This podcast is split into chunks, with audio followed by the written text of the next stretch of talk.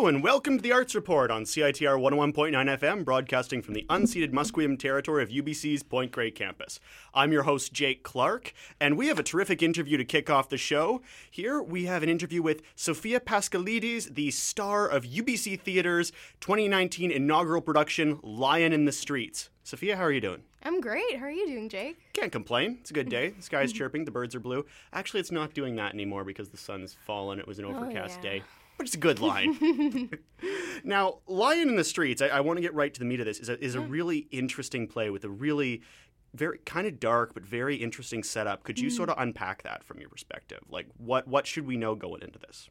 Well, I think it's important to keep in mind that there is a lot of subject matter that could be triggering to some or some could find disturbing, but you know, I think it's important for audiences to keep an open mind when they come and watch this show and just know that there is a beautiful message and it is a really beautiful play. Judith Thompson is an incredible playwright.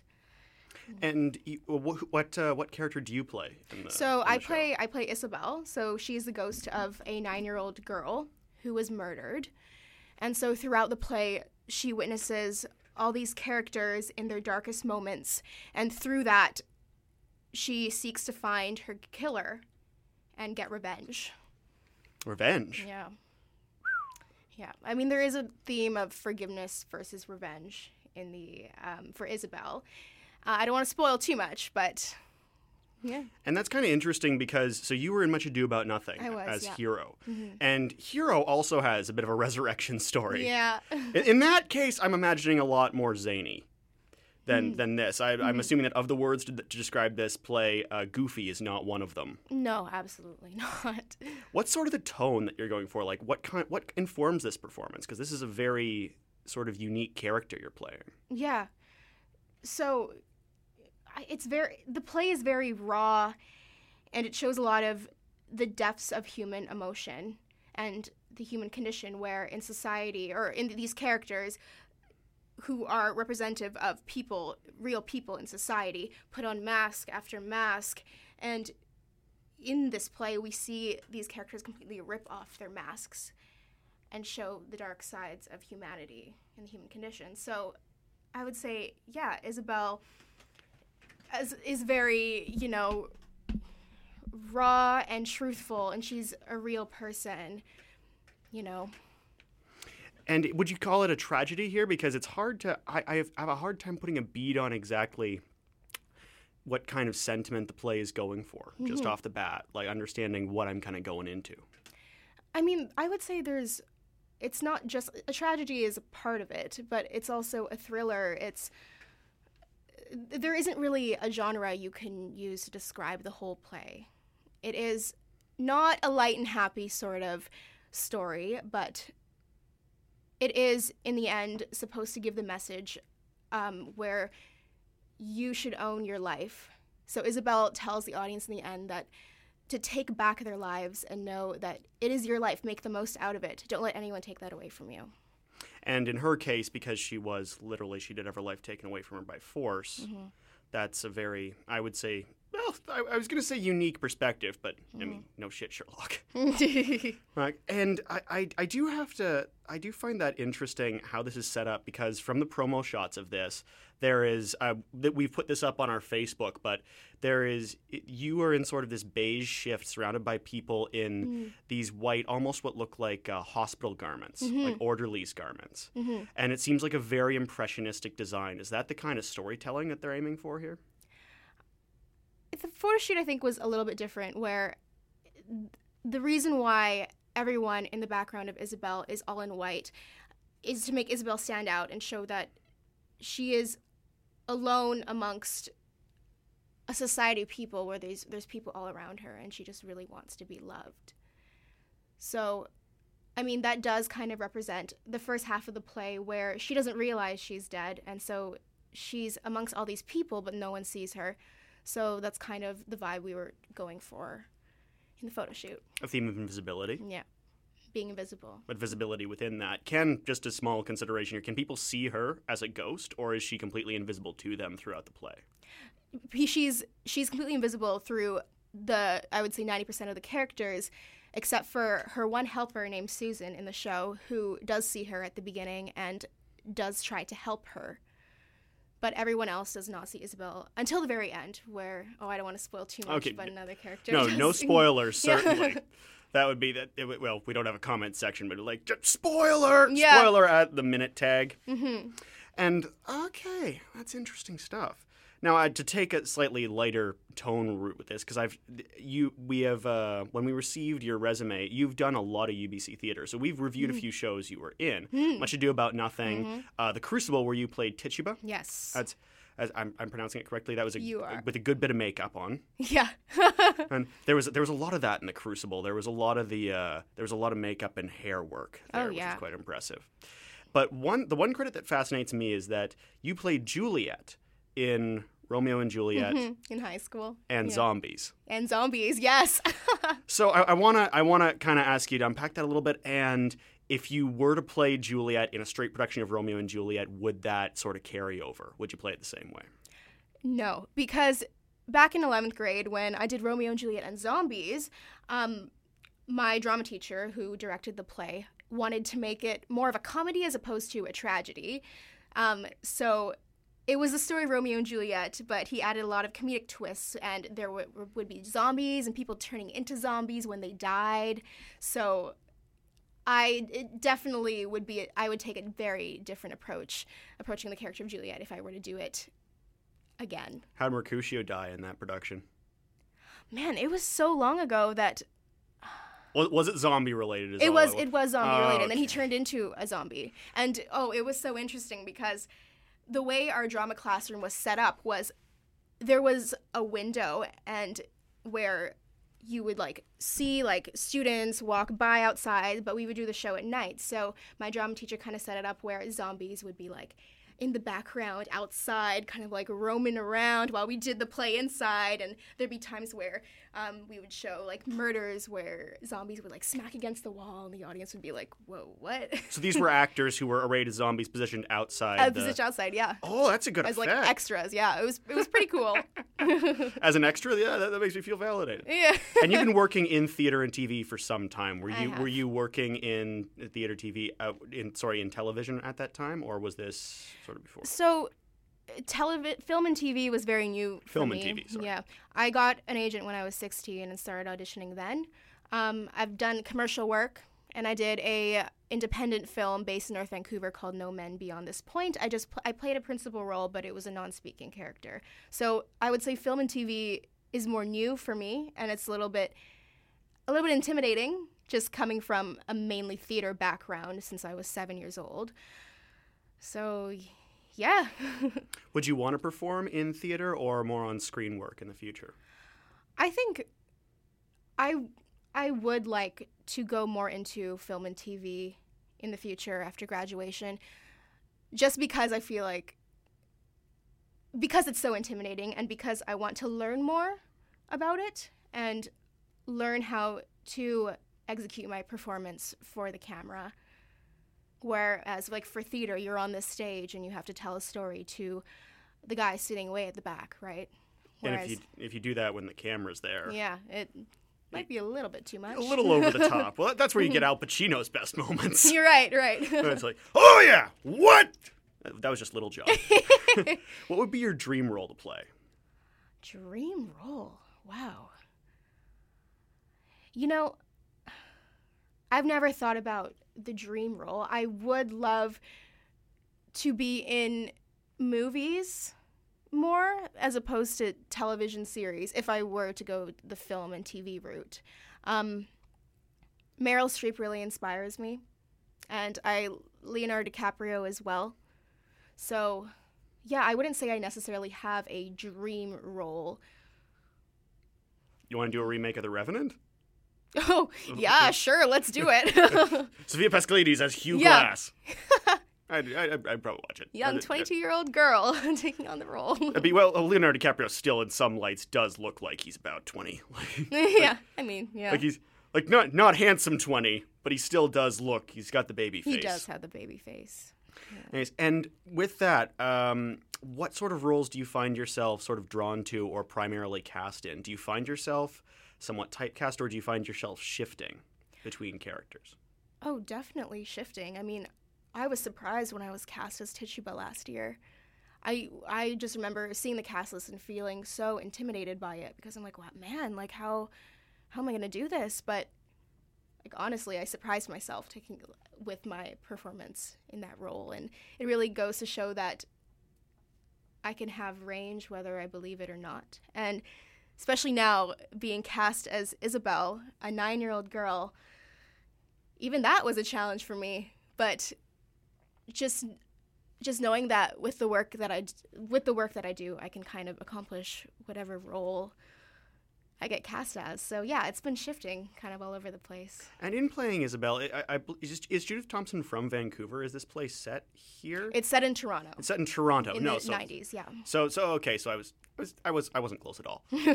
but it's a Canadian play. I was It wondering, is. and it's uh, it's set in this, is it set in the Filipino community because she's specifically st- said to be a nine year old Filipino girl. So originally, Isabel was written as um, a Portuguese girl, but Judith Thompson wrote in the play that Isabel can be of any ethnicity as long as she remains other. So Michelle Thorne, our director, decided that it would be nice to make Isabel more close to home for me because I am half Filipino. So um, me and her both made the decision to make Isabel Filipino. Yeah. And with that, I'm also doing a Filipino accent. So I had like an amazing accent coach, Adam Henderson, help me discover this accent that I've known for so long because I have a Filipino mother and I've been to the Philippines, but I never fully realized that m- the muscles in my mouth could do something like that. So with that, I've been working really hard on that accent and I think I've got a pretty good grasp of the muscles of a Filipino accent. Can you give us a small preview here, or are you saving it all for the show? Oh, I'm gonna save it for the show. I gotta warm up into the accent. All right, go. perfectly reasonable. yeah. That's that's like that's like me doing a German accent. Yeah. I've done it on the show. It does not go well without preparation. Three, two, one, go. Yeah, ah, this the sauerkraut and the, and the- okay, okay, it gets really bad because when you do a rant in a German accent, it goes to a really specific place. right, right. Right. One and the sauerkraut. It's just Charlie Chaplin from The Great Dictator. it's it's just Charlie Chaplin as, as Adenoid Hynkel. Well, it's Yeah. better than I can ever do. So. For the German accent, Yeah. I don't know. Never. The, the thing about the accents is you, you almost certainly know this. Half of it is like in the in the face and in the the mannerisms. Yeah, and yeah, exactly. It's the way you move your mouth and the placement of your tongue, your lips, everything. Even with the Barbados accent that I did last year, I, I didn't think I'd be able to do that. But Adam Henderson, who also coached me last year in the Barbadian accent, um, helped me with the kind of sounds that and the way like your lips are placed and the way your tongue is placed and just the muscle memory and just having to do it over and over again so your mouth kind of gets used to it. Sort of the consonants of it. Yeah. Too, because there's a definite rhythm. Yeah. And when you say your family's from the Philippines, are they like? Is it it is um because if the character's Portuguese originally, there's a mm-hmm. commonality there because the Philippines is a Catholic nation, mm-hmm. and Portugal is also very Catholic. Mm-hmm. So a lot of these communities, some of the Philippines is Muslim. The South is Muslim, and the North is predominantly Catholic, as I'm given to understand. Were you raised in a faith? Do you, is does that play in play into the uh, does that play into the play? Good sentence construction, Jake. Does that play into things at all? Well, so I was I'm actually Greek Orthodox because my father is from Ah. my father's from Greece, so I'm Ah, half Greek, half Filipino. Yeah, yeah, yeah. So, um, and my mom is Catholic, so it doesn't really play much into the story of Isabel. I don't think she does believe in heaven, and she does want to go to heaven halfway through the show. Um, oh, but it's also interesting because Isabel is almost like a Christ figure in the play, where in the end it's only, you know, the death and resurrection of the innocent and their forgiveness towards their abusers and the non believers, which allows humanity a second chance at a new life, which is kind of what the characters um, kind of go through in the show. So Isabella is kind of the unknowing savior. She doesn't know she is a savior, but in the end, she really is. Has that affected the way you see sort of this redemption, retribution sort of thing? Personally? I think so. Yeah. Well, I, am assuming we're going to have to watch the show to figure that out because yeah. I'm assuming that ties in with the end. It does. It does. Yeah. Okay, so we can't spoil that here, mm-hmm. or else the our imaginary commenters will get angry. okay, that was that was terrific, Sophia. That that sounds fantastic, and we'll definitely have to check out Lion in the Streets, which premieres on the seventeenth. January seventeenth yep. is the opening night. Running yep. through till February second. I knew that. Yeah, and it's at the uh, Telus Studio in the Chan Center for the Performing Arts. I was going to say February 22nd, but I thought, wait, wait, that can't be. A long run. that's a, that's that's some very tired actors at the end. and just everyone's okay, just just just one more run, one more run, one more one tenth cup of coffee. hey, all right, so check that out. UBC Theater, Freddie Wood, Sophia Paskaledes. Yep, Telus Studio. I knew that. Tell us. To, that's right. Yeah, it's a nice space. It is. It's very interesting. Yeah. All right, Sophia. Well, we'll probably see it. I'll probably see you next in in the Telus Studio. Perfect. Thank you. It was lovely to have you. Thank you. It was so nice being here. We're going to take a short PSA break, and when we return, we should have a delightful interview, actually from our friends over at the Accessibility Collective, relating to the PuSh Festival. You want to know what that is? So do I. You'll find out in a moment Just as soon as I figure out how buttons work. And five, four, three, two, what? This computer's an odd thing. Because of Kim Kardashian's empire, Cheetos, fleece material, and Discorder. It's a local independent music magazine from CITR. Which means that we can print whatever we heckin' want album and live show reviews, interviews with artists, and sweet illustrations grace our pages. And even you, listener, can contribute. Just visit citr.ca backslash discorder backslash contribute. You can grab it around town or read it at discorder.ca. Forever local and forever free.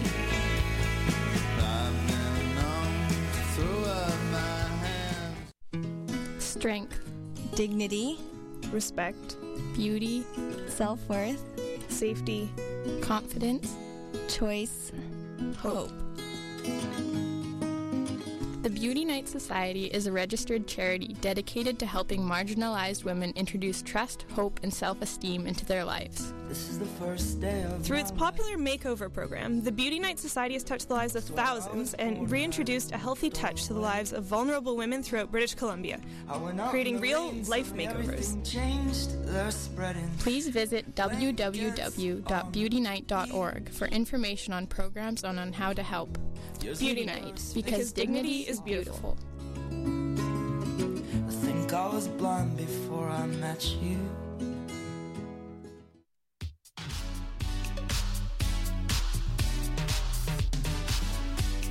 You know what's better than reading a great magazine? Reading a great magazine that also helps you fight poverty. Megaphone Magazine is sold by homeless and low-income vendors on the streets of Vancouver and Victoria. Vendors buy magazines for 75 cents and sell them for $2. It's flexible, low-barrier work for people who may not have access to traditional jobs. Download the Megaphone app to find vendors and buy the magazine, even when you don't have change.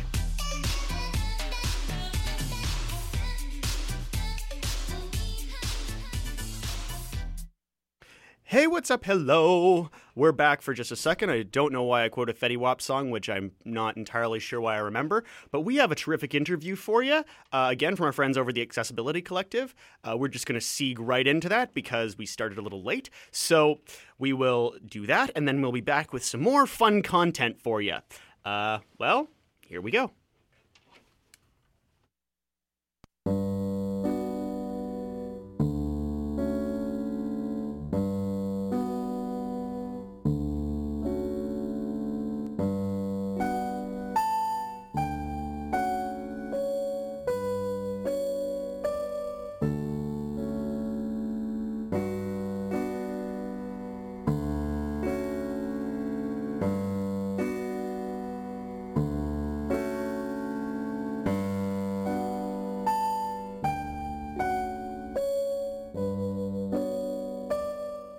Name's Christine Horn. I'm an actor from Ontario. I live in Toronto, mm-hmm. and um, I've been working in in um, theater and, and film and TV now for maybe um, I guess almost 15, 15 years um, mm-hmm. professionally, and uh, that's it. That's about it. I have an almost two-year-old I have a two-year-old daughter. Okay. And uh, yeah, that's kind of me.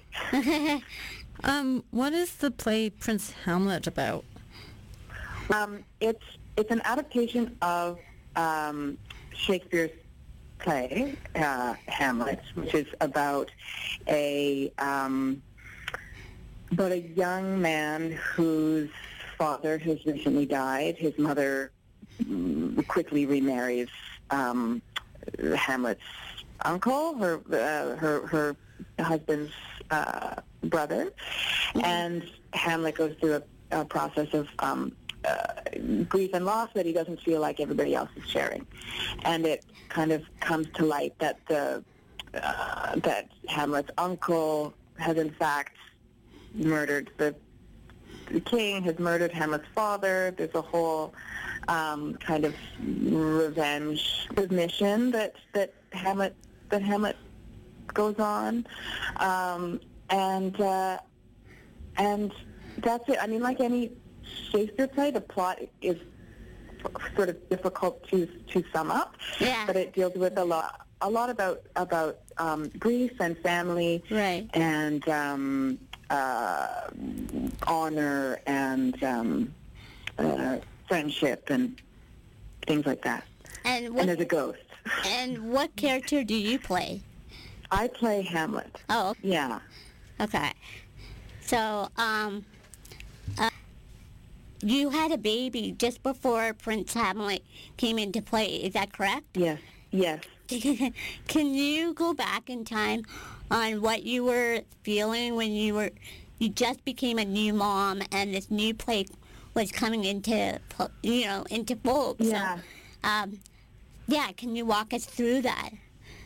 Yeah, um, I'm very very lucky because the theater company, Why Not Theater, um, it was very. Uh, very mindful of all the things that I might be going through because they they knew we knew when I was due to have my baby and that we were starting the show seven weeks later and, yeah. and so they really made the process very possible for me. So they asked me what I needed, and we had uh, we had a longer rehearsal period because I started working much shorter days, and I'm in most of the play, so there's not there's not a lot they can do without me. So we started with you know, I, I worked shorter days. I had longer breaks so that I could uh, pump milk. They let me bring my baby if I needed to. Um, they found a rehearsal space that was very close to my home um, so that I wasn't, you know, adding two hours of commuting onto onto my days. Right. Um, and uh, they were they were always really communicative. Uh, with me about anything that I um, anything that I, I needed. Um, and my fellow actors were amazing. There was someone who, who just at a certain point started bringing me, she just made twice as much lunch and she brought me food every day because they all knew that when I was going home, I was, my plate was very, very full. Um, but because I knew that I was doing this project, it was, I was kind of, I was prepared for it. So it was hard to be away from my baby, but I also knew that it was coming, and. I, you know, and then I got to go back after. So it's different than you know you're you're home for a year and then suddenly you go back to work full time. It was a, a bit of a a bit of a way in, right. um, a bit of an easier way in, I should say. Um, and uh, she was so small at that point. Mm-hmm. You know, she didn't really know that I was gone. you know, like anybody can snuggle her, and she, you know what I mean. so in some ways, it was it's a bit more difficult now that now that she's two. Um, but at the time, it was um, it was the best that that scenario could go because I had a really excellent. Um, the theater company was was so great to me. Right.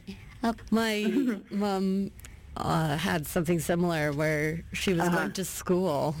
At, Yeah. and for her final exam, she made the uh, prof hold my little brother Yeah. while she wrote her exam. Amazing. Amazing.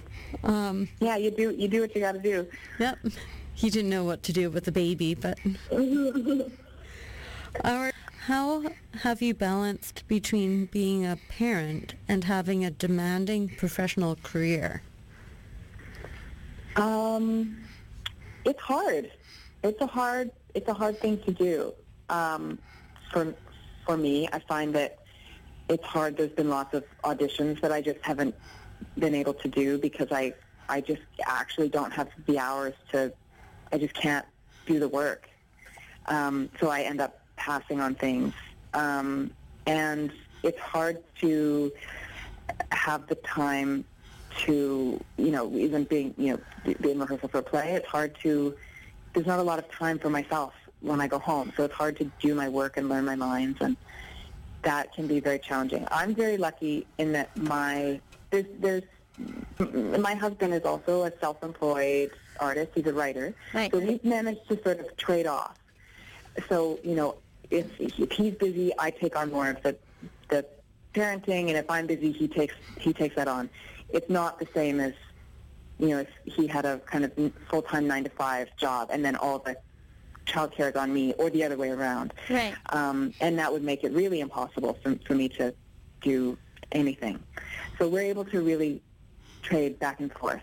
And family is very helpful. Um, and usually the I've I've been um, proactive about if I'm starting work on a play, I sort of lay out, you know, here's my situation and here's what I might here's what I might need and and have been lucky to work with, with people and companies who are um, willing to help me out um, and be flexible around around certain things. Mm-hmm. Um, but it's a challenge for sure. It's a challenge.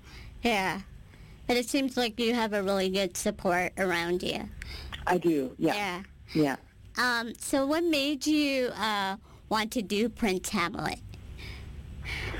Um, I had worked with the director uh, Ravi Jain. I've worked with him on another show, and oh, okay. uh, so had I knew him and, and I knew his work very well, and I knew what it was like to work with him. And it's a great play. It's sort of a great play. Yeah. I absolutely wanted to wanted to um, do this play with this with him. Um, and uh, and they were, he was willing to make the timing work with my baby, so it all was kind of perfect. Right. Okay. Wow. Wow. Um, besides doing Hamlet, Prince Hamlet, do you have a lot of other things as well? Do you mind telling us what projects you were and are involved in? Well, this, I mean, this is it right now for me. It's sort of, it, we do this until March. So this is the, this is the thing for me right now. Right, but you in the past you've done other projects as well. Oh, uh, other other jobs. Yeah, yeah, yeah. Oh, I see what you mean. Um, eh, yeah, I mean, I've done I've done other Shakespeare plays. I've done lots of new plays. Um, I've done you know guest spots on lots of TV shows, and I've done independent films. And Right. um, so, I mean, recently I was in a uh, Shakespeare in the Park in the summer. That was another adaptation of a of a Shakespeare play. It was an adaptation of Julius Caesar. Right. Um, and uh, I did some film, some sort of film stuff in and around that. Um, and uh, I've been doing some assistant directing. Um, yeah, kind of cobbling it all together. Okay, and so thank you so much for telling us that. Um, I think this is the first time the performance Prince Hamlet is uh, coming to Vancouver. Is that correct? That is correct. Um, what are your thoughts on PuSh Festival bringing this play in? Uh, I'm I'm so excited uh, Yeah. that, that we're coming. Um, so it's, I think that that's that's great. Um, the show is is um, bilingual in English and ASL, Right. and so I think it's great for um, uh, for the um, when we performed it here a year and a half ago. It was a, it was really great for uh, the deaf community to come to be able to come to um, uh, uh, to come see this play Right. that was made for for them. So it's great that we get to tour around and take it to other cities and other um, other communities, uh, and have more of those deaf and hearing audiences together. Is um, is great to be able to do that in more places and reach more people.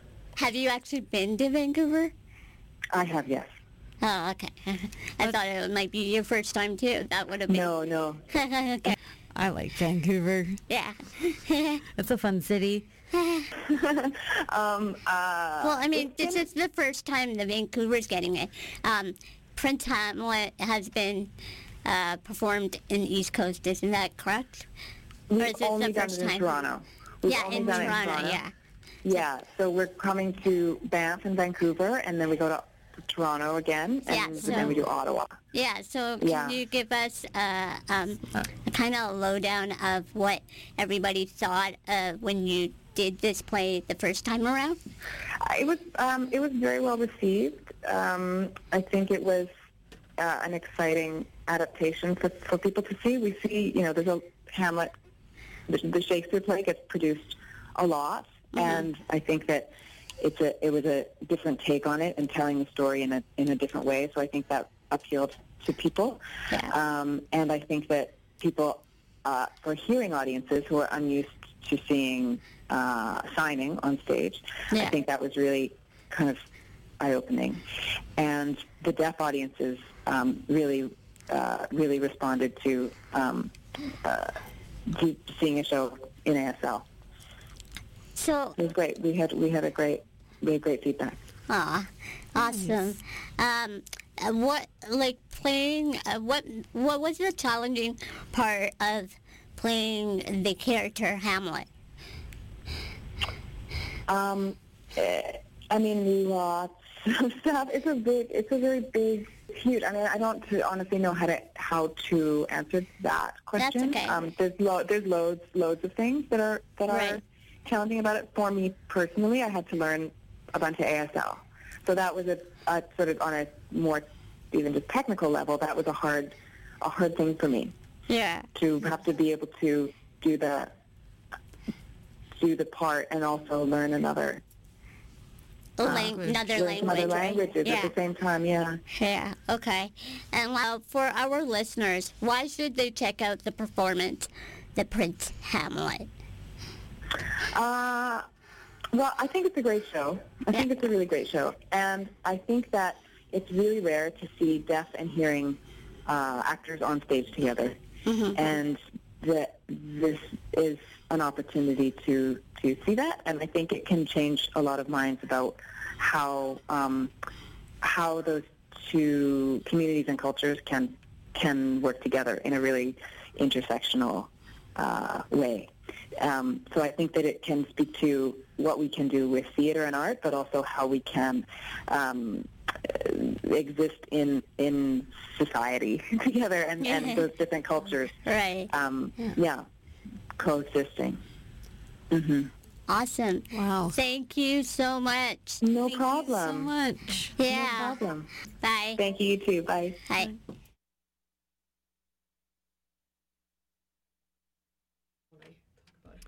And we're back, but not for long.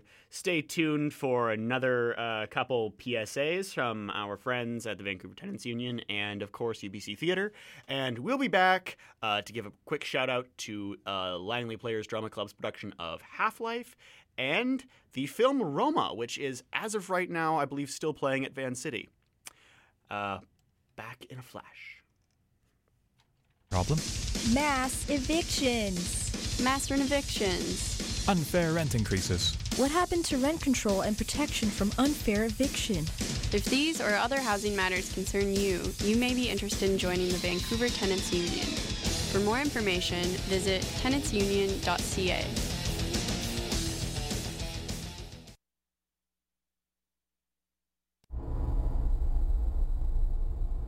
I take my life. I want you all to take your life. I want you all to have your life. UBC Theatre and Film presents Lion in the Streets, directed by MFA candidate Michelle Thorne, telling the story of Isabel, the ghost of a murdered nine-year-old Filipina. Returning to the neighborhood 17 years after her death, young Isabel drops into the lives of her neighbors and reveals the hauntingly raw underbelly of human nature. Ultimately hopeful, Judith Thompson's seminal play, Lion in the Streets, devours with devastating beauty. Running January 17 to February 2nd at the Telus Studio Theater in the Chan Center for the Performing Arts, student tickets only $11.50 at theaterfilm.ubc.ca.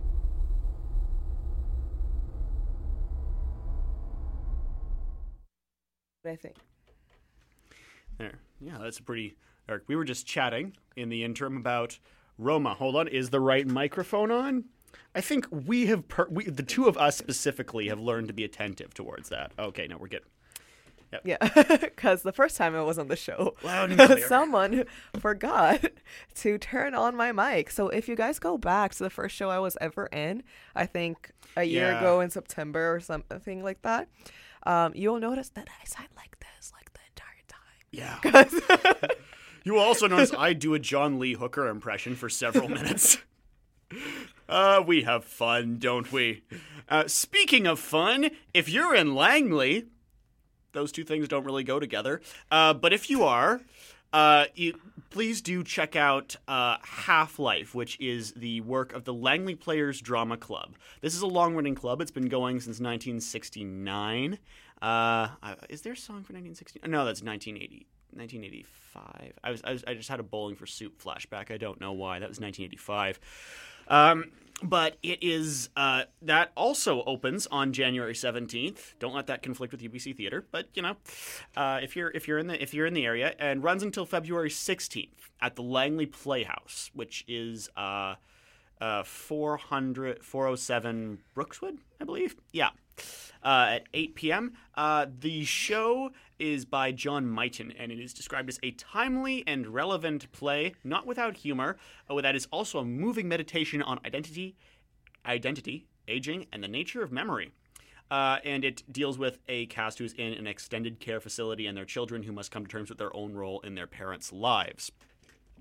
And that's, uh, I mean, that's an interesting topic. It's a valid topic, especially because I think we're living at a point where we're going to see a, a large surge of retirement in the next few years, demographically, because the largest generation in the world is going to start retiring And the largest generation is the baby boomers. okay. Yeah, no, they really are. Like, it's going to be. I don't know what the labor climate's going to look like for for us, you know, coming in, but we're going to be, I think, in a better situation than Gen X was, because Gen X was told like d- that you would, you know, get a job in five years, and they've been in the same way, place for twenty, and been like, yeah, really? Because no no no areas are freed up. Like it's sort of like because nobody retires, the turnover is lower, and I think that eventually, though, that that something's got to give, like something's got to follow through.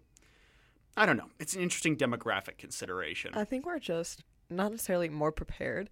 And it's weird me saying this because I'm not even a millennial, but I'm also not uh uh what's the new generation name? Generation Z. Yeah, like I'm neither of those because I'm the weird in between. Yeah, same here. The 97, generations. so Yeah, I'm 98. So it's like usually that people cap it at 96 and then Mm. they start Gen Z at like 2000, 2000. yeah. And I'm like, cool. I'm in the in between. And especially growing up in Brazil where I still got the technology from the 90s because we only got technology like the same technology that was present here very commonly like 5 years, 10 years later after it was launched here and became popular here.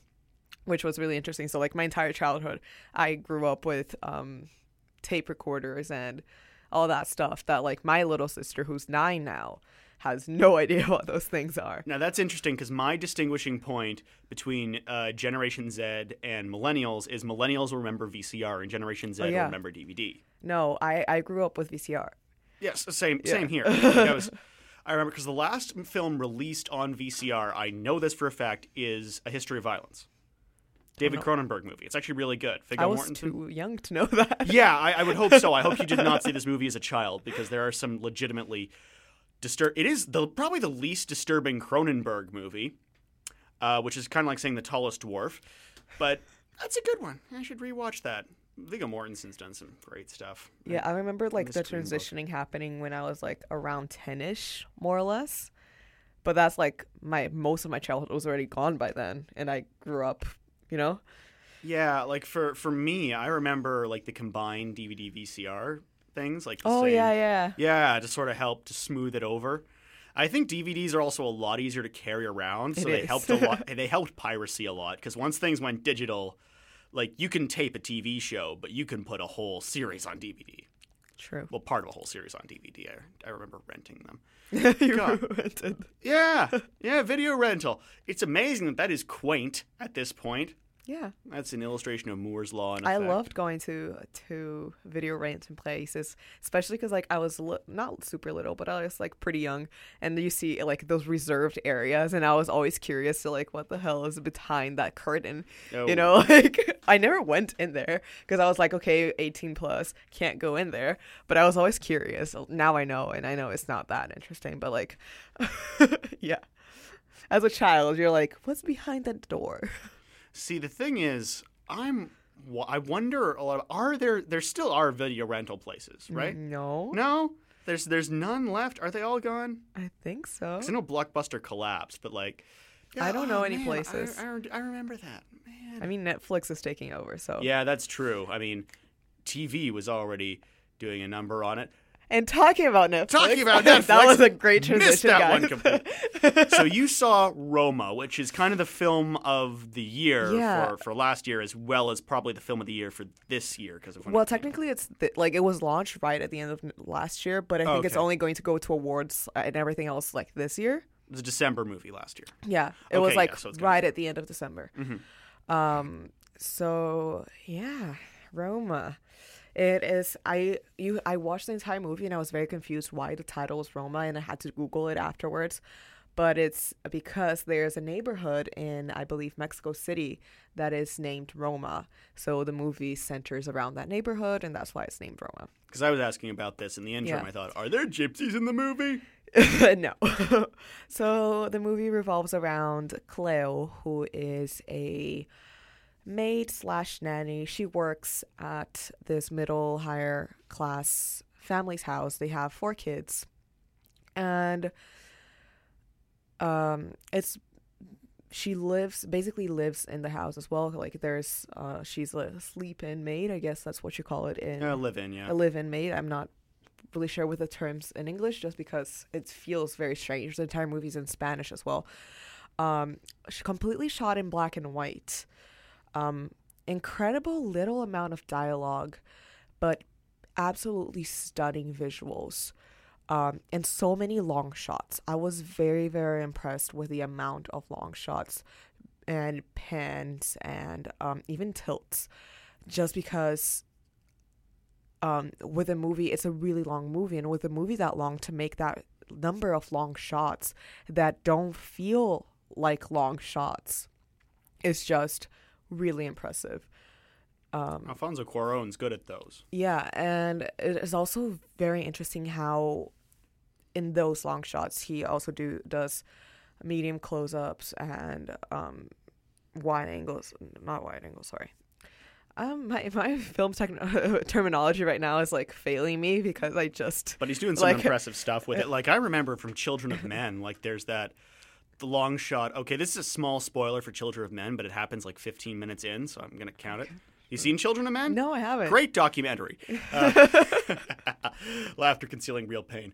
Uh, Children of Men. So there's. I won't give too much away here, but there's this tracking shot that goes. It's all in one take, and it goes from general lightheartedness to sudden and to sudden violence, like at incredible. You you legitimately don't see it coming and it's it's all in one take. The camera's moving around. You get Clive Owen like steering the. I just lash my head around there. That's why the audio changed. And then just it, it's it, you legitimately don't see it coming. Yeah, and and the thing is that he does in Roma specifically. I don't know about his other movies because I've never seen them. Is that there is really the really deep fields, like depth of field, field, as in like what you're looking at, and there's just like a constant distraction where like there's a background that's very active, and then there's a foreground that's not as active, or like the opposite, and you sometimes in the movie, if you don't know what you want to look at, and it's it's very unsettling at points, but it works very well. So basically, it's a. Let's go back to what it's about. uh, it's about Cleo, um, but honestly, in my opinion, I don't think it's necessarily just about her. Um, it's about her relationship with the family, and it's about her own her struggles, but it also, um, it also shows a reality that I've I don't see often, and I was reading some interviews and I was reading some critiques of the movie, and most of them are like, "This movie is amazing," and blah blah blah. And there's one s- specific critique by I forgot his name. He were he's a writer for the New York Times, and he is a old white man, which really frustrated me because he started saying like and it's a valid point uh, he does have a valid point but i think he lost the point of the movie with that critique that um, that um, the director muted like really uh, like took out the voice of cleo because she is a very passive character she doesn't talk a lot throughout the movie but i don't think that diminishes her i think with that critique, like it shows a lack of understanding of the culture. I was very touched by this movie because Cleo um, has a beautiful relationship with these children. She raises them like she they are her own, and um, she has a story that is parallel to the to the woman of the house story. I don't want to give out too many spoilers because this is a movie that's really worth watching.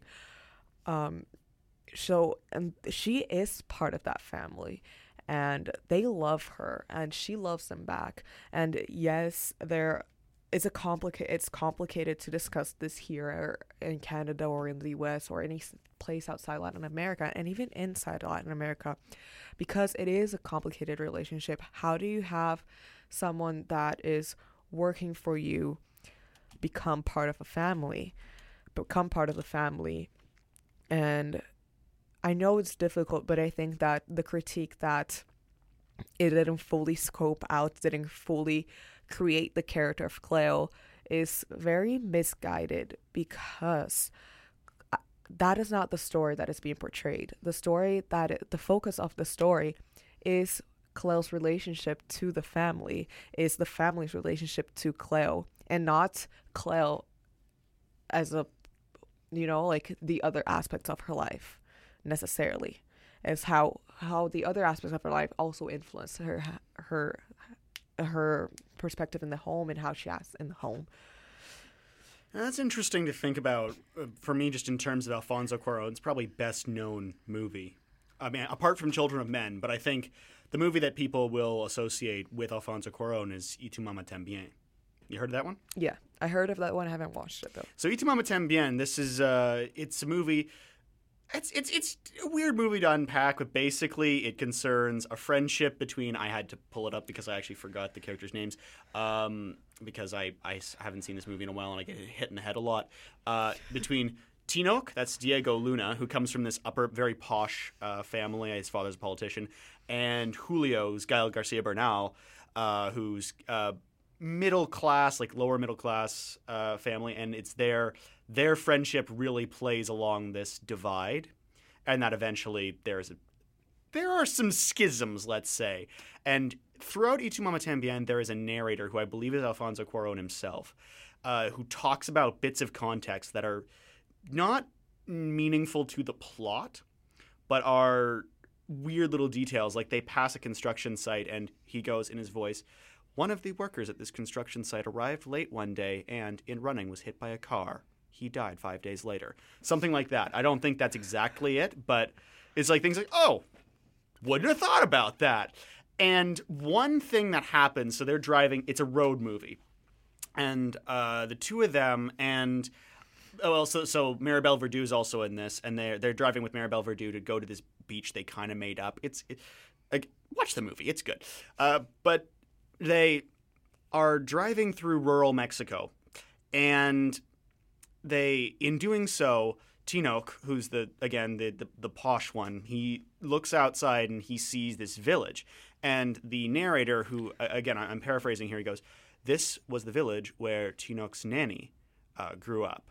And it says essentially, I don't believe he says it outright, but it implies that she was the one who really raised him because he looks and there's this genuine moment of it's good, really good acting on Diego Luna's part. But there's this moment of legitimate conflict because he does want to say something, he does want to go, but he ultimately suppresses it because a lot of it is about the handling of emotion and about emotional maturity, which neither of the guys in this in that movie embody in really any respect. But it, it, it that is interesting to think of in the light of Roma because I do sincerely think that one, Alfonso Cuarón's a guy who thinks a lot about sociopolitical context. And the thing is, but uh, he actually dedicated this movie f- f- to Luda, I believe is her name, which is the woman that is the figure of Cleo's based on. And the thing is, what I believe is that this entire movie is shot in the perspective of the children, but without actually being shot in the perspective of the children. Because I felt like that was my story too. I was raised similarly to that. I had, um, she was not a live in maid at all. But we, especially because I'm the older sister, when my sister came home, um, I did not talk to my mother for months because I was very jealous of the little baby in the house. And so I turned to uh, Jo um, for everything. And to this day, like, I call her once a week. She is uh, another mo- motherly figure in my life. And I l- love her. Like, she is part of my family and she is treated like family, like, at every point. Um, and it was just really, really close to home, especially because Cleo doesn't have any children. Um, because she raises those children as her own, although she is a very young woman, so things happen regarding children um, in the movie. Just a heads up. Um, and I don't know. It's it, it was a I was crying a lot with this movie. It's it's a very hard movie to watch, but it only becomes hard and it becomes very difficult to watch all of a sudden. Like it's fine, like you're not really sure what the story is about, and then all of a sudden it kind of just clicks together. And once it, everything clicks together, it just kind of falls on you. And there's just this realization moment where it's like something is not right here. Not necessarily about the family or anything, but it's like there's just stuff that happens and I don't want to spoil it because if I spoil it, that was like the thing that got me so hard. and I'm like, I want you guys to watch it and cry too, but Sounds like it's a very rich film. yes. it- it- and it, the thing is, it's all in black and white, and you think that that would take away from it somehow, but I, I don't understand the choice necessarily. Um, but it was an interesting choice, and the thing is, it, the entire movie is also set um, in 1970 and 1971, and so the director incorporates um, actual historical moments, including a massacre, which triggers moments in the story and like the the narrative, the film narrative. I was going to say, I imagine probably a rough decade for Mexico, but I don't know if there's been a good decade for Mexico. I I don't know either. Well, I mean, before colonizers for sure. Well, I mean, still, you got the Aztecs. I mean, they did get to the heart of the problem, but I mean, meet the new boss, still as decapitating as the old boss. Actually, worse because the new box is smallpox, but yeah, well, that got dark really quick. Yeah. And does the film go there, or is it just in the background? It goes there a little bit, but it doesn't go fully in there. Like I only knew these were historical happenings after I looked more into the movie. Like actually, like went out of my way to get more background information about the movie because the it's important in the narrative because it triggers something. And I don't want to let go. Like, don't want to say what it triggers, but it triggers something really important. All right, so the takeaway from this is go see Roma at Van City?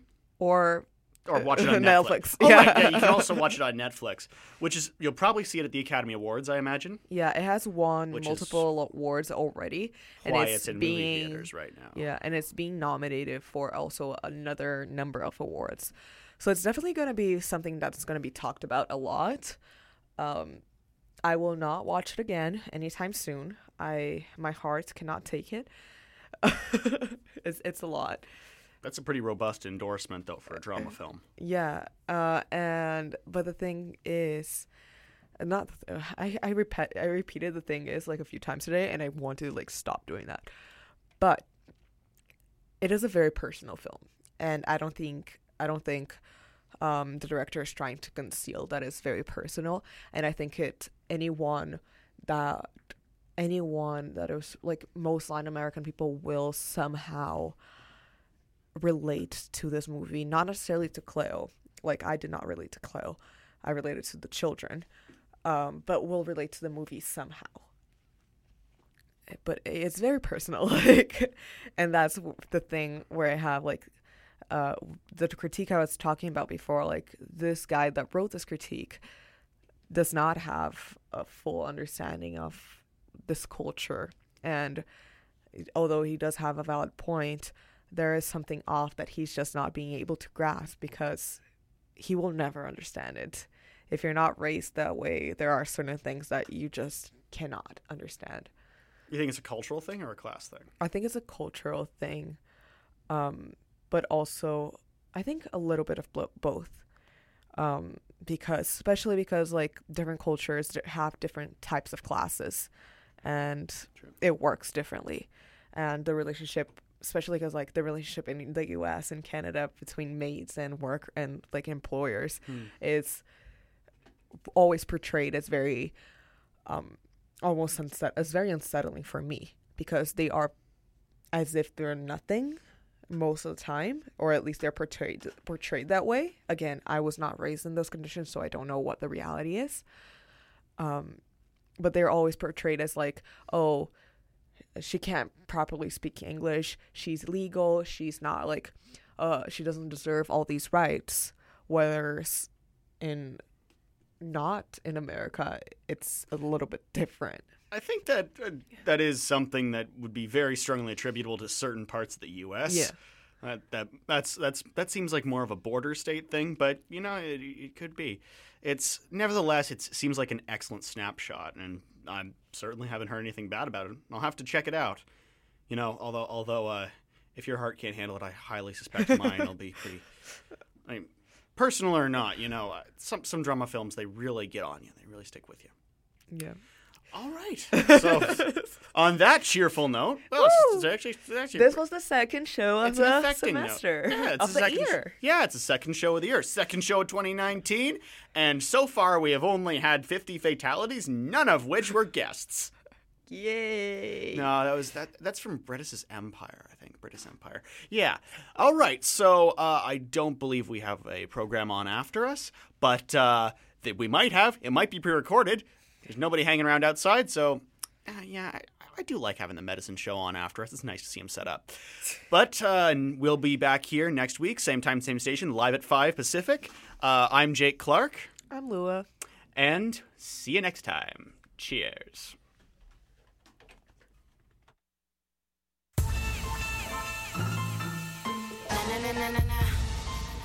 Yeah. Running, for a and gonna win. I'm hunting, I'm hunting.